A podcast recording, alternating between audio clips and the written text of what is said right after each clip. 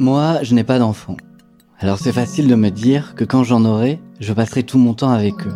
Ce sera simple, ils seront heureux et épanouis. Sauf que le jour où j'ai vu la femme de mon meilleur ami enceinte, tout ne m'a pas semblé aussi facile. J'ai compris que maintenant, ils ne pouvaient plus reculer. À eux de gérer l'arrivée d'un enfant avec leur relation de couple, leurs loisirs, leur travail et leur volonté de faire grandir au mieux leur enfant avec ses envies et sa personnalité. Tout ça, c'est déjà un sacré défi. Alors qu'en est-il pour les pères et les mères qui en plus font face à d'autres difficultés? Quand un contexte de précarité économique, un handicap, une dépression vient s'ajouter à la tâche d'être parent.